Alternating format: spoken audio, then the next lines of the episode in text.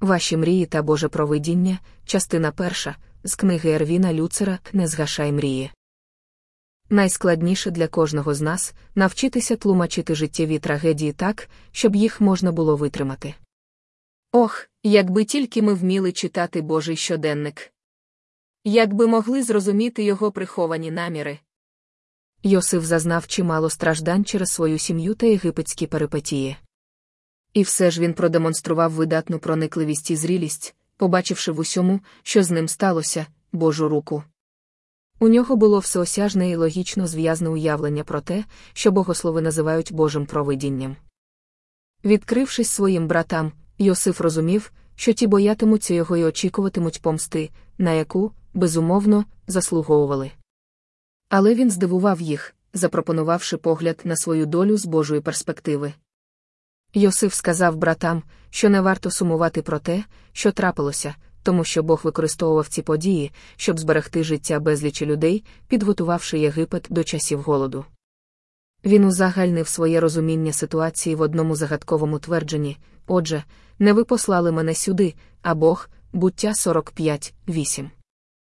Богослов'я Йосифа можна підсумувати в одній фразі Ви продали мене сюди, бо Бог послав мене, вірш 5.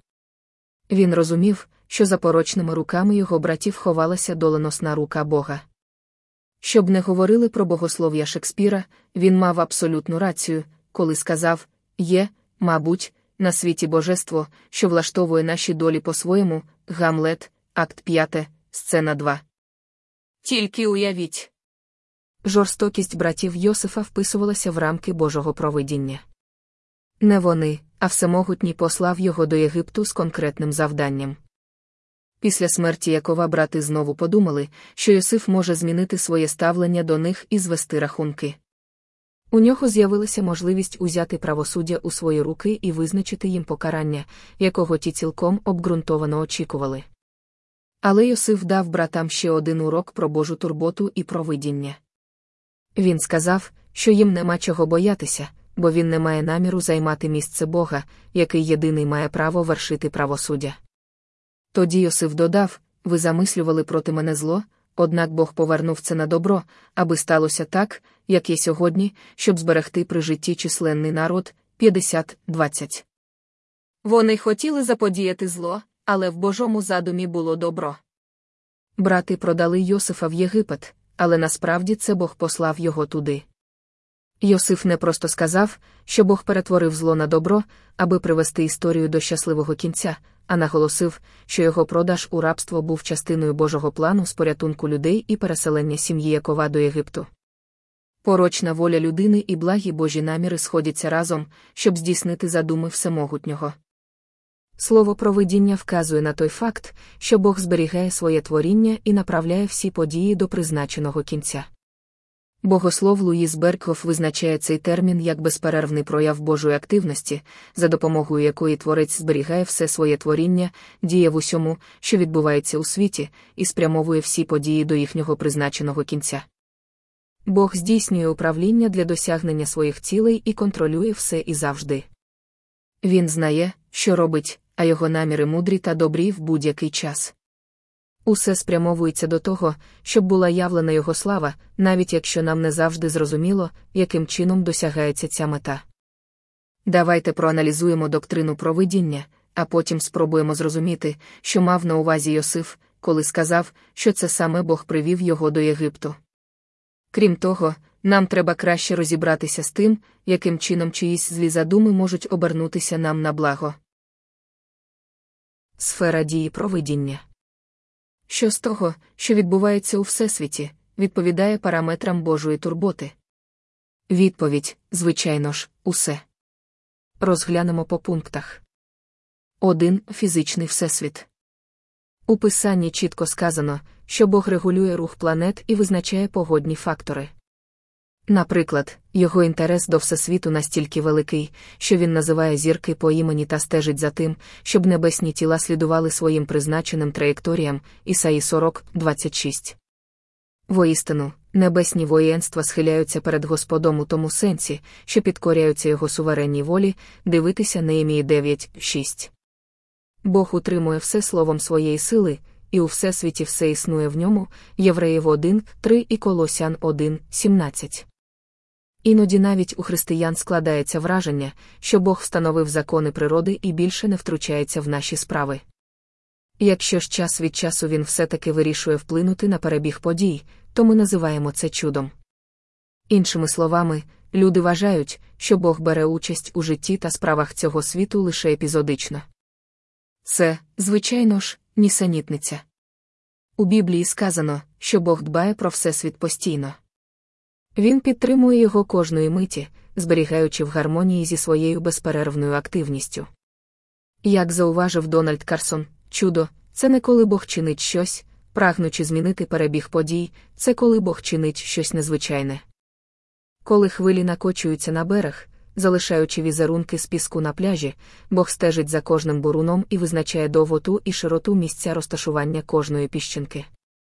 Він бере активну участь у житті свого творіння. Кількість волосся на нашій голові постійно перераховується. В середньому людина втрачає за день 30 волосків, і замість них зазвичай виростають нові. Що стосується тварин, Бог зберігає в них життя, яке їм дає.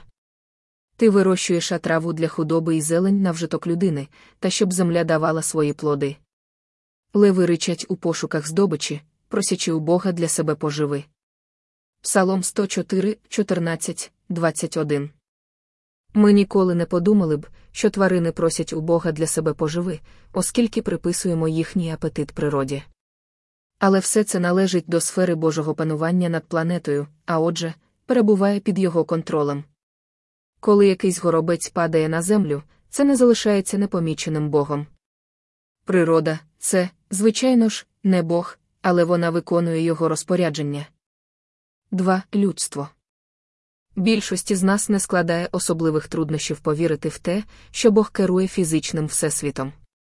Набагато важче нам уявити, що він також контролює дії та долі людей. Однак Божа турбота поширюється як на людство загалом, так і на його народ зокрема.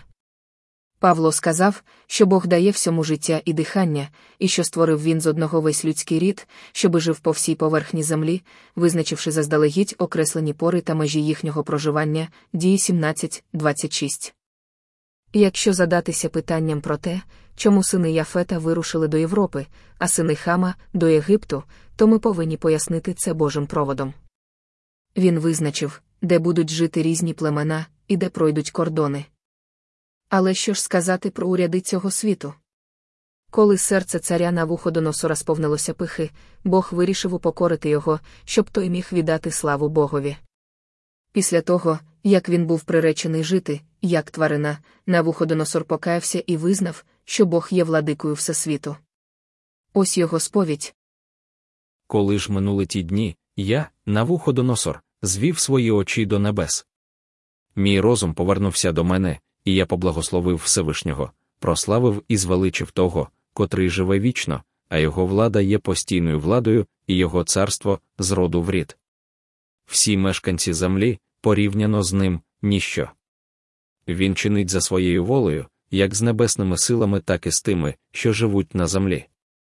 Немає нікого, хто міг би стримати його руку і спитати його, що ти робиш. Даниїл 4, 31, 32 Гординя довела цього царя до божевілля, але здоровий глуст повернувся до нього, коли він усвідомив, ким є в присутності владики Бога. Бог робить у цьому світі і взагалі у всесвіті все, що забажає. Але, якщо Божі провидіння і керівництво поширюються практично на все, включно з людством, то чи не є ми просто роботами, що діють згідно з божественним волевиявленням? У якому сенсі можна сказати, що злодіяння братів Йосифа було Божою волею? Це підводить нас до складного питання тлумачення Божого провидіння. Тлумачення провидіння. Існують два різні тлумачення Божого провидіння. Армініанство вчить, що Бог не контролює вільну волю людини і пасивний щодо вчинків людей. Він допускає людське зло, але не ініціює його і не чинить будь-якого прямого або непрямого впливу на рішення, які приймають люди. Армініани сказали б, що Бог міг дати Йосифові сон, що пророкує майбутнє, але дії братів цілком ґрунтувалися на їхньому вільному волевиявленні. Іншими словами, вони могли б вирішити вбити Йосифа, залишити його в ямі або повернути батькові живим здоровим. Цілком очевидно, що, якби брати обрали один із цих варіантів, Йосифу мав би наснитися якийсь інший сон. Армініанство каже, що Бог спостерігає за тим, що відбувається, але не здійснює прямого управління. Ще б пак, адже він не може вплинути, не зазіхнувши на свободу людської волі. Виходячи з такого тлумачення, складно зрозуміти, чому Йосиф сказав ви продали мене сюди, бо Бог послав мене. Згідно з армініанським вченням Божі наміри залежать від рішень людей. Отже, він не міг запланувати використати Йосифа, щоб привести до Єгипту народ Ізраїлю, який зароджувався. Бог так само не міг запланувати час і обставини смерті Христа, оскільки все це залежало від вільного людського волевиявлення. Будь-якому конкретному наміру Бога могли перешкодити люди, які ухвалили рішення, що суперечить його плану. Кальвіністи вчать, що Бог спрямовує людську волю за допомогою вторинних причин, тобто непрямої мотивації. Це означає, що всі події контролюються його провидінням. Бог не програмує людей творити зло, як комп'ютер, але впливає на людську волю через спонукання, бажання і схильності. Ось чому сказано, що він зробив непоступливим серце фараона, імовірно, використавши для цього сатану, і підносив для виконання його наказів злих людей на кшталт халдеїв, 2 царів 24.2. Ці події не були віддані на відкуп людській волі, але зрештою спрямовувалися Богом.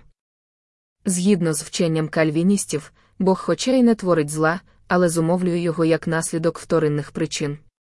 Вони стверджують, що навіть якщо ми просто скажемо, що Бог допускає зло, то факт залишається фактом, він міг би і не допускати зла. Таким чином, усе, що коїться, перебуває безпосередньо у сфері дії його провидіння.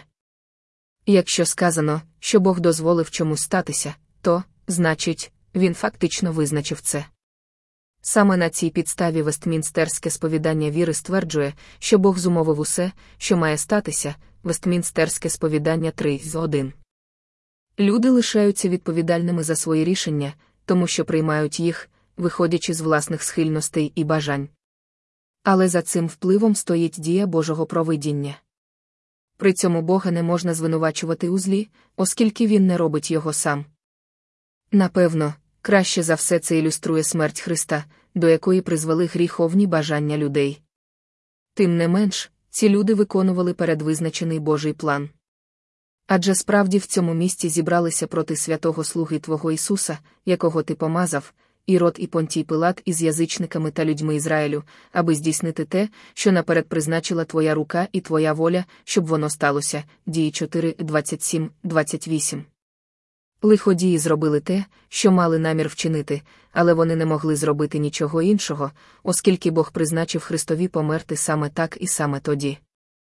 Однак вони не були роботами, що діють без усвідомленого бажання та злих намірів. Отже, вони винні у своїх гріхах.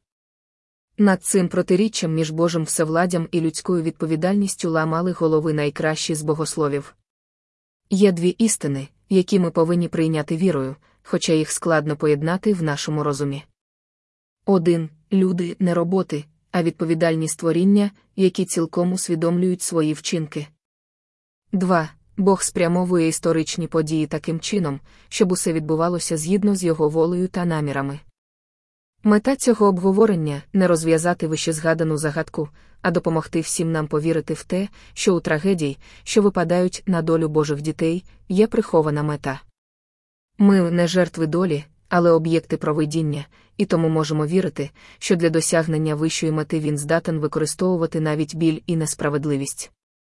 Тут нам достатньо просто визнати, що Йосиф розумів, гріховний вчинок його братів був кроком в напрямку досягнення гідної мети, передбаченої Богом. Як уже зазначалося раніше, навіть якщо ми просто скажемо, що Бог дозволив братам продати Йосифа, очевидний факт полягає в тому, що він міг і не допустити цього. Божий план повинен був здійснитися. Лише таке розуміння божественного провидіння дало змогу Йосифові сказати ви продали мене сюди, бо Бог послав мене.